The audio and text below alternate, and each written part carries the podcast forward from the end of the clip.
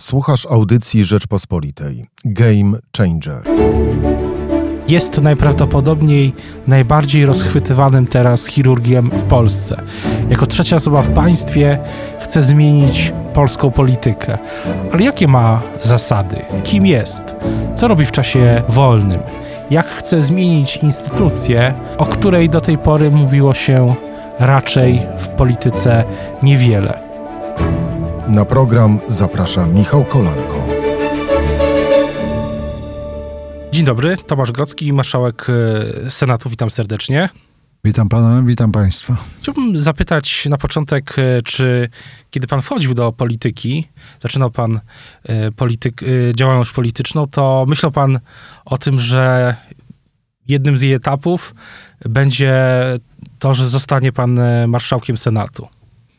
Wie pan, kompletnie o tym nie myślałem, bo politykę zacząłem tak, jak to trochę powinno się robić, od podstawówki do studiów wyższych, czyli zaczynałem od szczebla radnego, później trafiłem do Senatu, no a teraz na to zaszczytne stanowisko trzeciej osoby w państwie, ale kompletnie nie zabiegałem o to i nie, szczerze mówiąc, nawet na początku swojej kariery senackiej nie wyobrażałem sobie tego.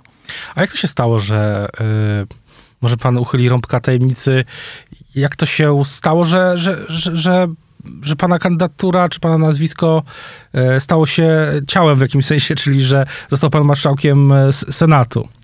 To znaczy, muszę powiedzieć tak, nie zabiegałem o to stanowisko, tak jak w zasadzie o żadne, których w życiu doświadczyłem, a byłem i prezydentem Europejskiego Towarzystwa Torakochirurgów, Polskiego Towarzystwa Kardiotorakochirurgów, konsultantem krajowym i tak dalej. Zwykle ktoś do mnie przychodził, że czy bym się zgodził podjąć tej funkcji. Jak pan wie, demokratyczna większość w Senacie, która jest opozycją w Sejmie, jest skonstruowana z 3 formacji politycznych plus senatorowie niezależni.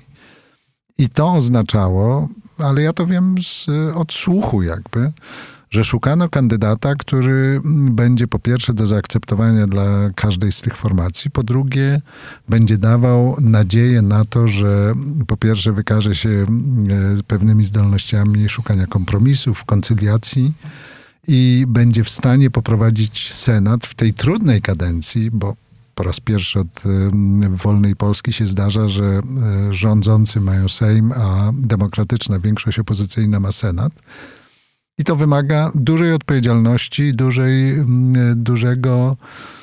dużej roztropności, zarówno w słowach, w czynach, w decyzjach. No więc stąd raptem się okazało, że moje nazwisko pojawia się na giełdzie kandydatów. Ale też wracając jeszcze do pana doświadczenia w ogóle politycznego, o którym pan już też wspomniał, nie tylko politycznego, oczywiście też zawodowego. Wydaje się, że polityk, który przechodzi te kolejne szczeble swoim kariery, czy też w swoim zawodzie.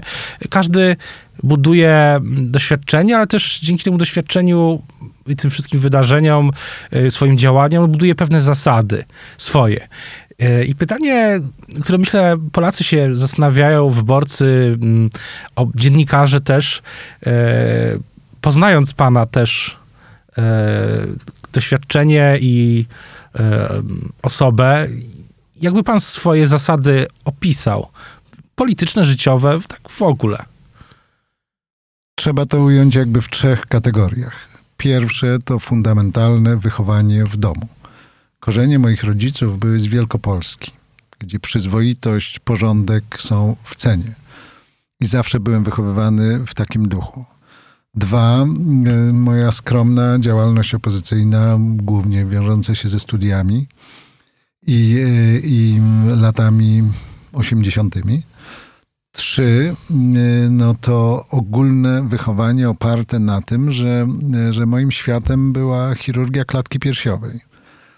Leczyłem kilkadziesiąt tysięcy pacjentów przez 35 lat swojej kariery, czy 36 już teraz.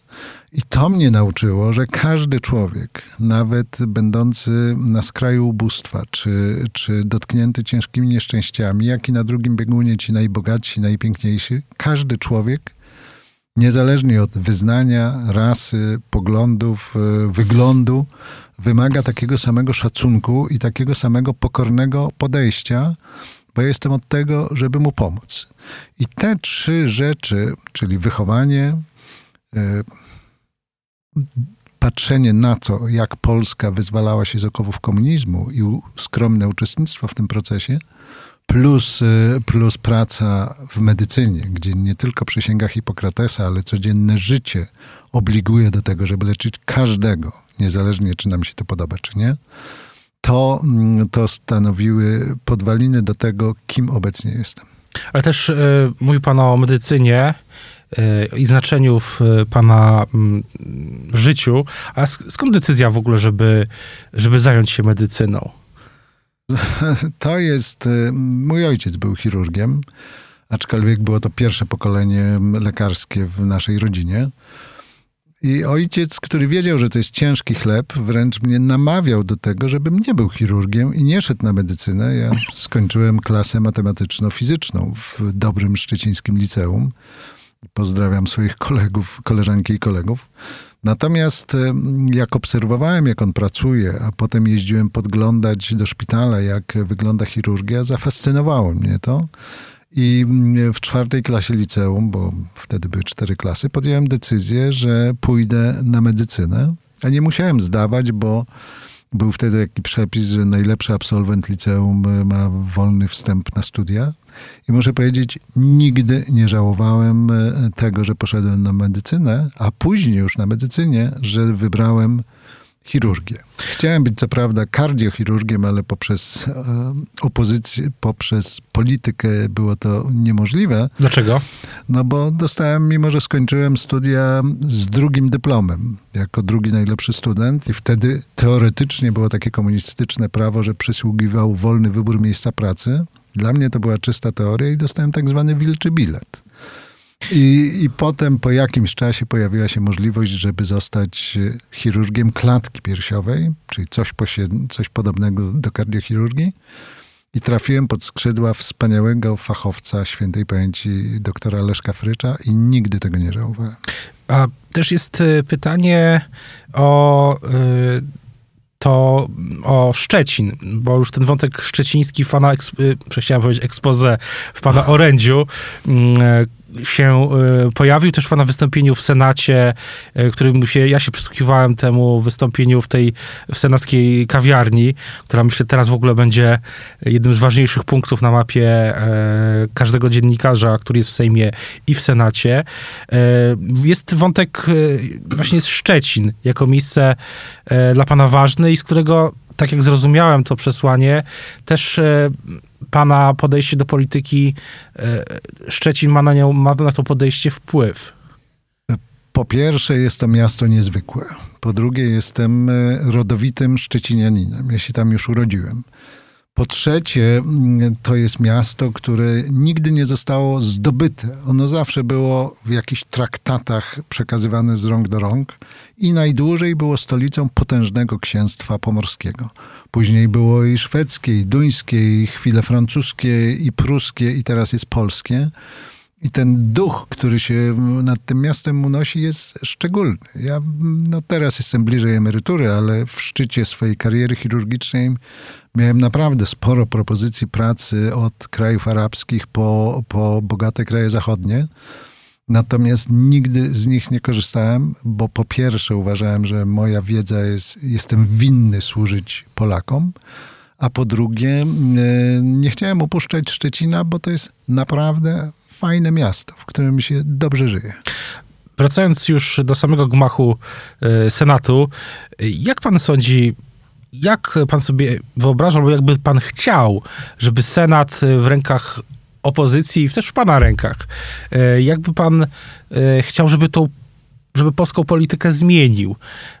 Bo wydaje się, że przez ostatnie lata, ja mam taką obserwację, polska polityka idzie w kierunku nie tylko większej emocji, która jest w polityce, ale też tego, że jest w niej, było w niej przynajmniej mniej merytoryki, że media społecznościowe też wymusiły, tak się dzieje na świecie, media społecznościowe też wymusiły przeniesienie tego komunikatu ze sfery takiego długiego wystąpienia do takiego krótkiej treści, zdjęcia, filmu i tak dalej. Sam Twitter przecież jest, te wpisy są ograniczone teraz 280, wcześniej 140 znaków, więc pytanie jak i teraz w tym wszystkim, w tej polityce w pełnej emocji, w jakimś sensie też pełnej, też mocno spolaryzowanej, zaczyna się nowa kadencja Senatu, której pan jest marszałkiem i jak to widzi pan za 4 lata? Jakie zmiany chciałby pan, żeby się dokonały? Czy to w ogóle jest możliwe? Zacznijmy może od tego, żeby politykę polską zmienić. Muszę powiedzieć, że nie zabiegałem o to stanowisko i nawet kiedy pojawiła się propozycja, to gdybym nie miał wizji, jak chciałbym zmienić Senat i polską politykę, to bym się tego nie podjął. W sensie formalnym oczywiście Senat ma swoje umocowanie w Konstytucji i pewne rzeczy są możliwe, pewne rzeczy nie są możliwe. Natomiast jak pan mówił o tym skrótowym wypowiadaniu się, to w Senacie jeszcze to nie występuje, ponieważ senator ma prawo do 10-minutowego wystąpienia i jeszcze 5-minutowego dodatku. A to już pozwala na sformułowanie dobrej, logicznej myśli i wywodu. I kultura prowadzenia sporów w Senacie jest, mam wrażenie, większa. Jest w ogóle, pan to pewnie wie, ale czytelnicy może niekoniecznie, jest taka sztuka prowadzenia sporu, nauka o tym nazywa się erystyka. I ta erystyka jasno definiuje, że tylko spór na argumenty jest wart uwagi. Ataki personalne czy inne niezbyt chwalebne sposoby prowadzenia sporu zwykle sprowadzają nas wszystkich na manowce. W wielu krajach w szkole uczą erystyki. Widziałem takie lekcje, na przykład w Singapurze, gdzie uczniowie się spierali na jakiś zadany temat. I trzeba umieć prowadzić spór tak, aby nie obrażać swojego przeciwnika, nie dążyć do jego unicestwienia, bo słowa czasami potrafią ranić bardziej niż skalpel. I tego chciałbym w tym duchu zaznaczyć też swój ślad w polskiej polityce. W jakimś sensie to jest, jeśli mogę użyć tego terminu, to jest, bo inaczej, to jest coś, co pojawiło się na przykład też w wypowiedzi pana prezydenta niedawno. I od pewnego czasu też, tak się wydaje, w wypowiedziach polityków Prawa i Sprawiedliwości premier Morawiecki w swoim exposé mówił o normalności. Ma pan wrażenie, że Prawo i Sprawiedliwość też będzie teraz dokonywało takiego zwrotu w tym duchu, o którym pan mówi? Może przepraszam, to zabrzmi nieskromnie, ale w exposé premiera Morawieckiego pobrzmiewały mi echa mojego wystąpienia do społeczeństwa i mam wrażenie, że drugą stronę trochę zaniepokoiło, że pojawił się ktoś, kto mówi o wartościach, o honorze, szacunku, przyzwoitości i raptem trochę osób zaczęło się do tego odnosić. Jak wystawiliśmy flagi unijne w foyer Senatu, to się okazało, że one się zaczynają pojawiać również gdzie indziej. I to jest dobrze. Natomiast wie pan, w swojej działalności chirurgicznej kierowaliśmy się zasadą brytyjskich komandosów, że rzeczy niemożliwe robimy natychmiast, a cuda zajmują nam nieco więcej czasu. I z tego klinika, którą mam zaszczyt kierować, słynęła. Natomiast w polityce trzeba się odnieść do łacińskiej maksymy verba volant, exempla trahunt, czyli słowa ulecą, przykłady pociągają. Słowa mogą być piękne, chwalebne i górnolotne. Jeżeli za nimi nie pójdą czyny, to pozostaną tylko pustymi słowami. Czyli uważa pan, że w jakimś sensie te 100, na przykład 100 dni premiera Morawieckiego, te nowe 100 dni, czy kampania prezydencka, to będzie też sprawdzian dla obecnej ekipy rządzącej, czy za słowami idą czyny? Dokładnie. No, pierwszy sprawdzian mieliśmy w trakcie tej słynnej czwartkowej nocy, kiedy złamano 30-ponadletni obyczaj parlamentarny, gdzie członków KRS-u wybierano na zasadzie 2 miejsca dla rządzących, 2 miejsca dla opozycji. Prawo i Sprawiedliwość przeforsowało 4 swoich kandydatów, czyli wszystkie miejsca, które należą się w Sejmie. No to jest przykład na to, że co innego słowa, co innego czyny. Już pomijam inne aspekty tej kuriozalnej nocy w Sejmie. I pytanie też, ale wracając za chwilę jeszcze do Senatu. Będziemy wracać często do samego Senatu.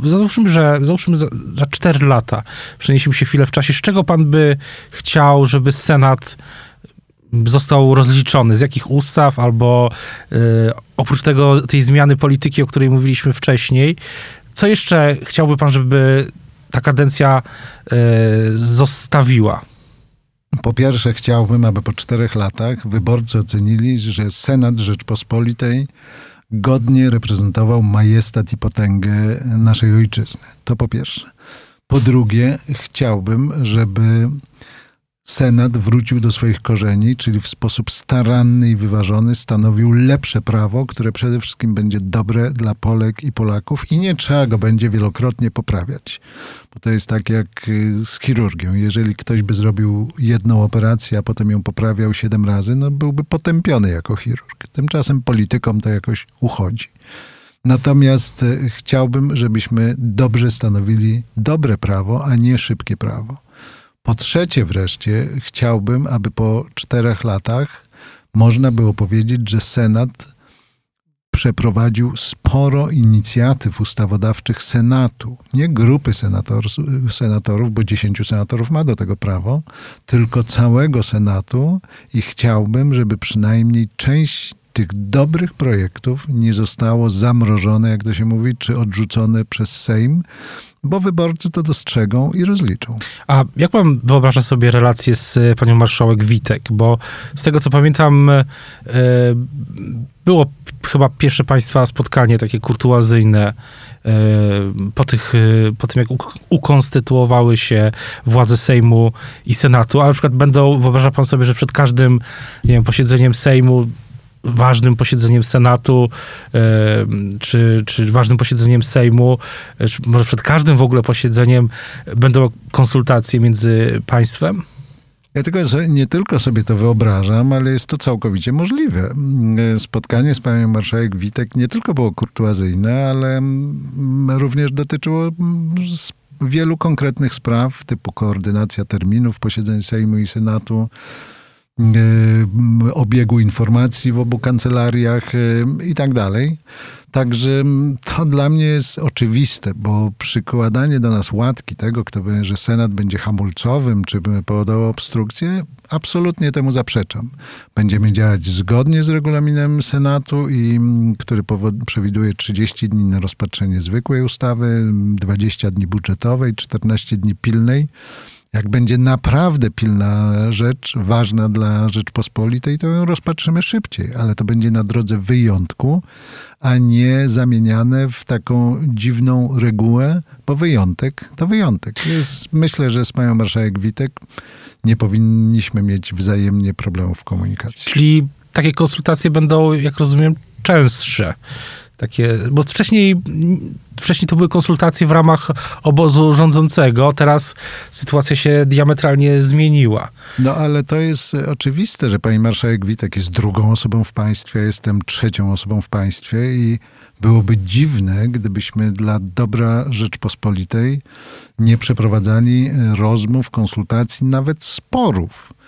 Czy nie bardzo wyobrażam sobie sytuację, gdybyśmy mieli w ogóle nie rozmawiać. Ja z mojej strony nigdy coś takiego nie wystąpi. A jeśli chodzi o sam Senat, to czy będą jakieś nowe metody albo pomysły, żeby ta większość senacka, która jest, jak mówiliśmy na samym początku, czteroczęściowa, czyli klub Koalicji Obywatelskiej, klub SLD, klub Lewicy, klub PSL i senatorowie niezależni, czy będą nowe mechanizmy, żeby tą większość koordynować? Będzie osoba na przykład oddelegowana, która będzie pilnować obecności, czy takie polityczne już ustalenia w ramach samej Koalicji Obywatelskiej oczywiście już były takie pomysły, rozmowy? Z pewnością będą spotkania koordynujące. I ja opieram swoją nadzieję na tym, że aby być wybranym do Senatu, nie wystarczy mieć głosy znajomych i rodziny, tylko trzeba zebrać kilkadziesiąt lub kilkaset tysięcy głosów z racji ordynacji wyborczej.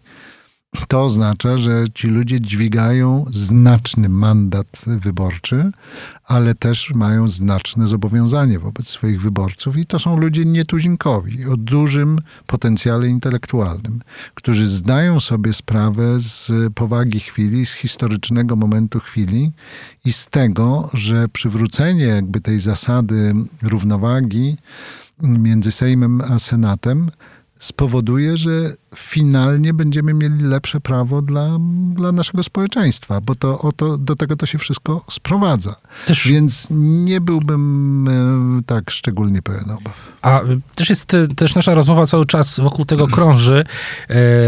Też jest pytanie, czy z pana doświadczenia politycznego też wynika, że polityka jest takim procesem, którym są pewne przełomy. Jak ja to zaczerpnąłem z amerykańskiego słownika polityki, mówię o tym game changer, że coś się diametralnie zmieniło. I myśli pan, że czymś takim jest właśnie Senat i ta stabilna, o której mówiliśmy przed chwilą, większość. To jest też przełom polityczny? No dla opozycji? Możemy to nazwać game changerem, ale raczej bym to określił słowami, że nic już nie będzie tak jak było. Bo przypomnę, że również w Sejmie Prawo i Sprawiedliwość jako element Zjednoczonej Prawicy ma mniej posłów, natomiast partie pana ministra Ziobry i premiera Gowina mają więcej posłów. I już na przykładzie tej słynnej ustawy o 30-krotności widać, że w tym obozie również są pewne napięcia i spory, bo ustawa, która ma spore znaczenie budżetowe, została wycofana. Zatem wszystko się zmienia i chyba najtrwalszą rzeczą w polityce jest zmiana i najgorsze, co może się zdarzyć politykowi, to przywiązywanie się do jakiejś jednej rzeczy, bo za chwilę się okaże, że to już wygląda całkowicie inaczej. Ta kadencja z pewnością będzie inna niż kadencja poprzednia. Jest to kłopot dla jednych, poczucie dowartościowania dla drugich, a wreszcie nadzieja na inną rzeczywistość dla jeszcze trzecich. A co do tych game changerów, to jednym z game changerów w przyszłości, w maju już przyszłego roku, mogą być wybory prezydenckie. I pan myślał o tym, żeby startować w tych wyborach, też w prawyborach Platformy Obywatelskiej? Podobno był pan namawiany. Pan, to by było nieroztropne, co by ludzie powiedzieli, gdybym tydzień po objęciu zaszczytnego stanowiska marszałka Senatu zgłosił się do wyścigu prezydenckiego. To by powiedzieli, że albo gościu jest karierowiczem, albo mu woda sodowa uderzyła. Wracamy do tego, o czym mówiliśmy. Słowa i czyny. My musimy wykazać, że to, że wyborcy zdecydowali, że Senat ma mieć inny kształt, to jest zmiana na lepsze i musimy udowodnić, że Senat w tym kształcie ma działać inaczej niż działał. I dopiero jak to będziemy mogli udowadniać, to będę mógł myśleć o jakichś innych celach, ale ponieważ wybory są już w maju, no to temat jest automatycznie poza nawiasem. A co do Platformy Obywatelskiej, to wyobraża pan sobie, że pan ogłosi swoje poparcie dla jednego lub dla pani wicemarszałek albo dla pana prezydenta Jaśkowiaka?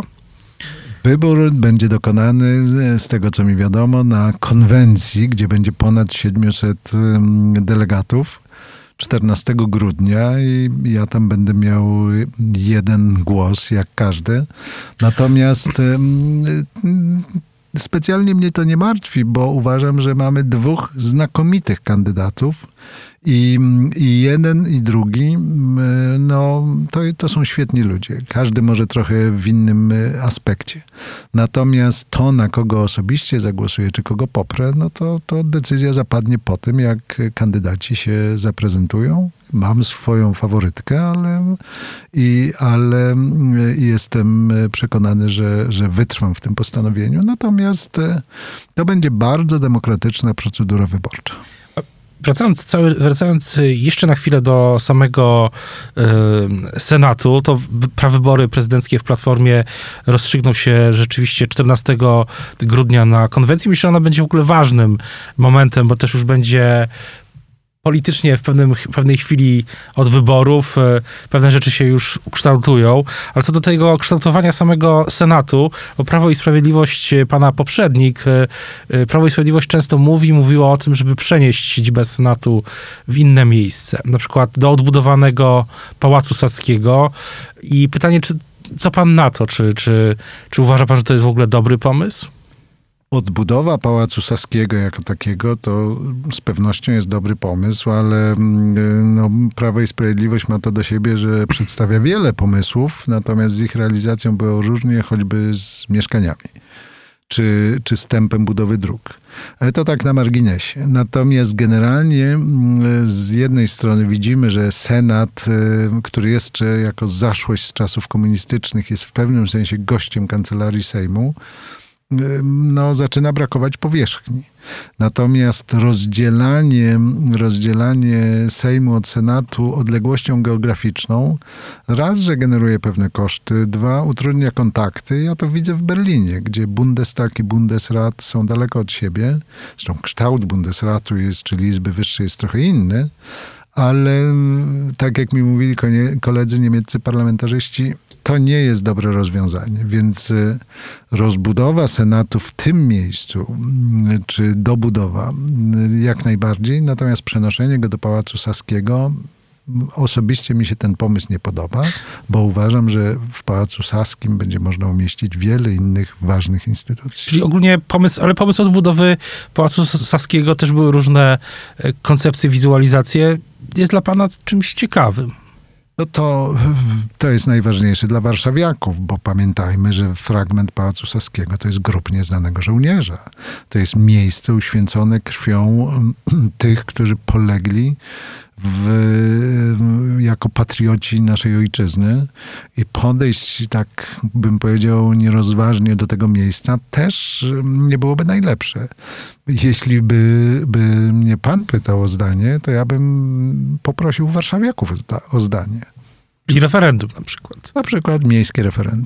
A co do samego Senatu jeszcze, to czy myśli pan o zmianach w stylu działania prowadzenia urzędu, jeśli chodzi o kwestie takie zewnętrzne, reprezentacyjne, bo chyba pan już mówił, że w willi, którą zajmował marszałek Karczewski, mieszkać pan nie będzie.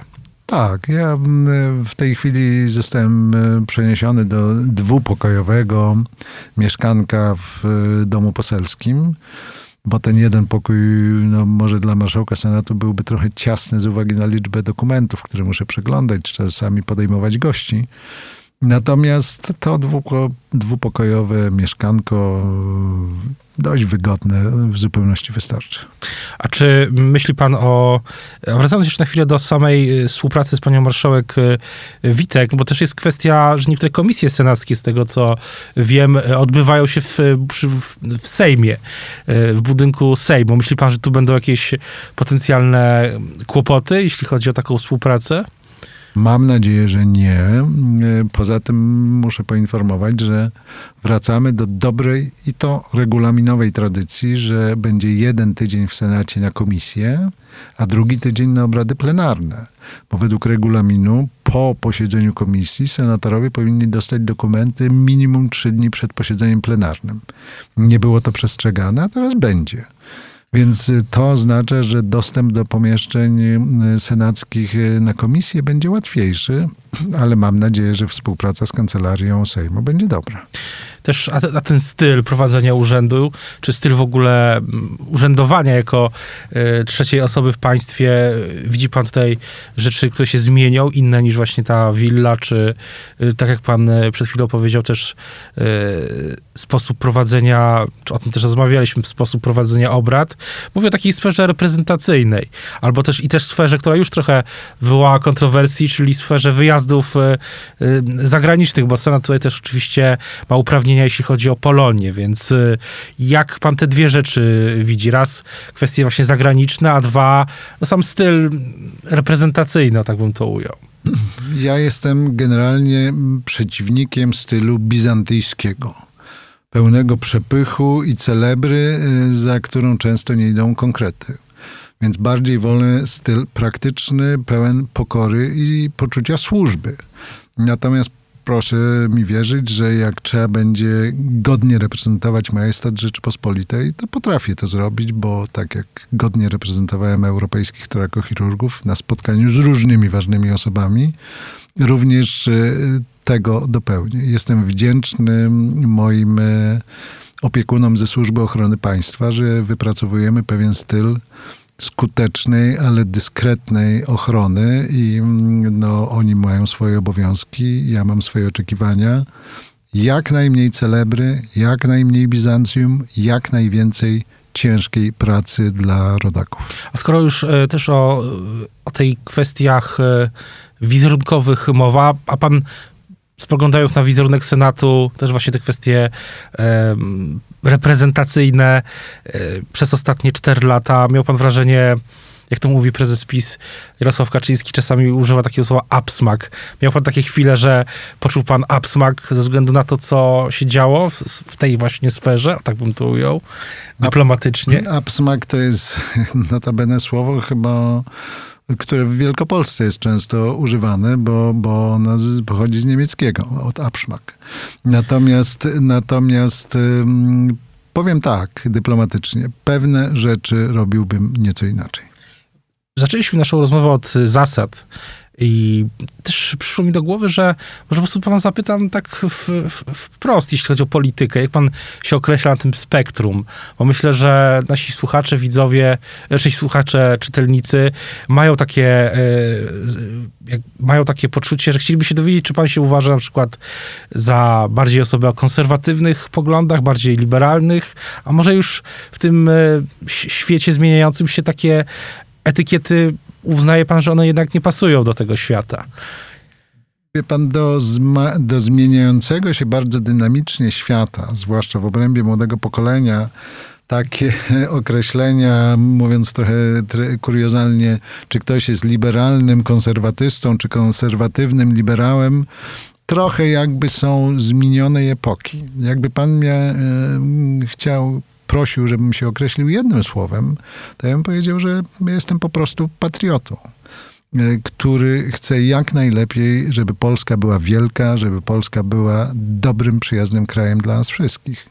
Natomiast w sferze gospodarczej jestem bardziej liberalny, w sferze, nazwijmy to szeroko pojmowanej, obyczajowej, może nieco bardziej konserwatywny, ale powtarzam, te łatki, które staramy się przykleić każdemu, nam w mojej ocenie do obecnej sytuacji nowoczesnego, szybko zmieniającego się świata nie do końca przystają. A gdyby na przykład pewnie do Senatu w pewnym momencie trafi ustawa podwyższająca płacę minimalną. To, co prezes PiS Jarosław Kaczyński zapowiadał w kampanii wyborczej. Gdy pan głosowałby w tym kształcie, za czy przeciw? Zobaczymy po pierwsze, jaki będzie kształt. I nie potrafię powiedzieć, jak bym głosował, bo nie wiem, jak ona będzie brzmiała. I puścimy ją przez normalny, porządny tryb legislacyjny, czyli komisja, jak trzeba będzie wysłuchanie publiczne, wreszcie porządne obrady. Natomiast jak pyta pan o moje zdanie, to uważam, że Polacy, zwłaszcza strefa budżetowa, ale nie tylko, również wielu innych, zarabiamy zbyt mało jak na średnio zamożny kraj europejski. I to jest, ja w ogóle wyznaję zasadę, żeby dać ludziom pieniądze, niech oni sami się nimi zarządzają, zwłaszcza jeżeli je zarobią ciężką pracą na stanowisku od sprzątaczki po profesora Polskiej Akademii Nauk. A nie jestem generalnie przeciwny takiej socjalizacji państwa.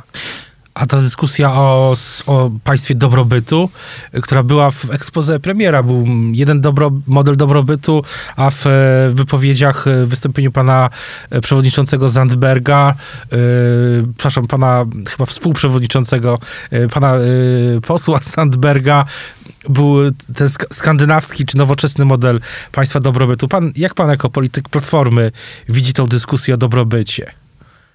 No, dobrobyt to jest marzenie, które pewnie spaja wiele umysłów. Natomiast dojście do tego dobrobytu zasadza się na paru fundamentalnych zasadach, które najładniej ujęła Margaret Thatcher. Rząd nie ma żadnych pieniędzy. To są wszystko pieniądze wypracowane w ciężkiej pracy przez podatników, które rząd dopiero dystrybuuje. I nie chcę przytaczać przysłowia, że pracą narody się bogacą, ale każda praca jest cenna, każda praca jest ważna. Od najmniejszej do największej, bo dopiero gdy te wszystkie trybiki razem współgrają, to można myśleć o budowie dobrobytu i podstaw kapitałowych. A czy do tego też powinna wrócić Platforma w poszukiwaniu swojej tożsamości? Teraz w tym nowym, tak jak mówiłem, szybko zmieniającym się świecie powinna wrócić właśnie do liberalizmu, do też mówienia o ludziach ciężko pracujących, tak jak też pan przed chwilą wymienił wszystkie te zawody. Czy to jest też droga dla Platformy? To są oczywiście pytania nie do mnie, tylko do władz naszej formacji. Ja przypomnę panu, że w styczniu będą ważne wybory przewodniczącego. I to, w jakim kierunku pójdzie Platforma, zależy od zdania bardzo wielu osób. Ja mam na ten temat oczywiście swój wyrobiony pogląd, ale to jest tylko głos jednego z członków Platformy. Czyli oczekiwałby pan, że kandydaci na szefa Platformy się określą, a może pan się będzie chciał zgłosić? Nie, z pewnością nie. Natomiast oczekuję, że kandydaci na szefa Platformy zaprezentują taki program, który zachęci wyborców do tego, abyśmy wygrali następne wybory. A na koniec chciałbym jeszcze zapytać, myślę też, że nasi słuchacze czy czytelnicy się zastanawiają, rozmawialiśmy o tej ciężkiej pracy w Senacie, pana pracy jako chirurga. A co pan robi, żeby od tej pracy, żeby się zrelaksować? Jaką rzecz jakie ma pan hobby, mówiąc tak prościej? Moim głównym hobby to jest moja rodzina i moje wnuczki, a mamy w tej chwili 2, z nadzieją na więcej. Natomiast ja od dziecka, mój ojciec mnie zachęcał do uprawiania różnych rodzajów sportu i w tej chwili szczególnie oddaję się grze w tenisa i jeździe na nartach. I nie dalej jak wczoraj, późnym wieczorem, bo wcześniej nie było to możliwe, godzinkę od 9:00 wieczorem pobiegałem do wyczerpania w tenisa z moim partnerem, z którym gramy bardzo na ostro. I to mnie relaksuje, to odświeża umysł i ciało. A jeszcze jest kwestia tego, czy właśnie grając albo jeżdżąc na nartach, tak jak pan mówił, bo na przykład tak jest, jeśli chodzi o ludzi, którzy biegają, że bieganie sprawia, że odświeżają swój umysł, a pan też przez zmęczenie w jakimś sensie. A pan myśli o polityce, pan się myśli o polityce, gdy pan gra w tenisa, czy to zostaje gdzieś? Wie pan, jest też taka łacińska maksyma anima sana in corpore sano. W skrócie ASICS, są takie buty sportowe, nie chcę ich reklamować, czyli w zdrowym ciele zdrowy duch. I zachęcam wszystkich do mniejszego czy większego wysiłku fizycznego, bo to ma wielorakie pozytywne skutki zdrowotne. Jedni wolą bieganie, inni ping-ponga, jeszcze inni kitesurfing, inni nordic walking i wreszcie ktoś pływanie, ale generalnie wysiłek fizyczny potrafi regulować cukrzycę, potrafi opóźniać postęp chorób układu sercowo-naczyniowego i tak dalej, i tak dalej, i tak dalej. Także gorąco zachęcam czytelników do uprawiania różnych rodzajów sportu w sposób, który jest dla nich najlepszy. Dziękuję bardzo za rozmowę. Dziękuję bardzo. To była audycja Rzeczpospolitej. Game Changer.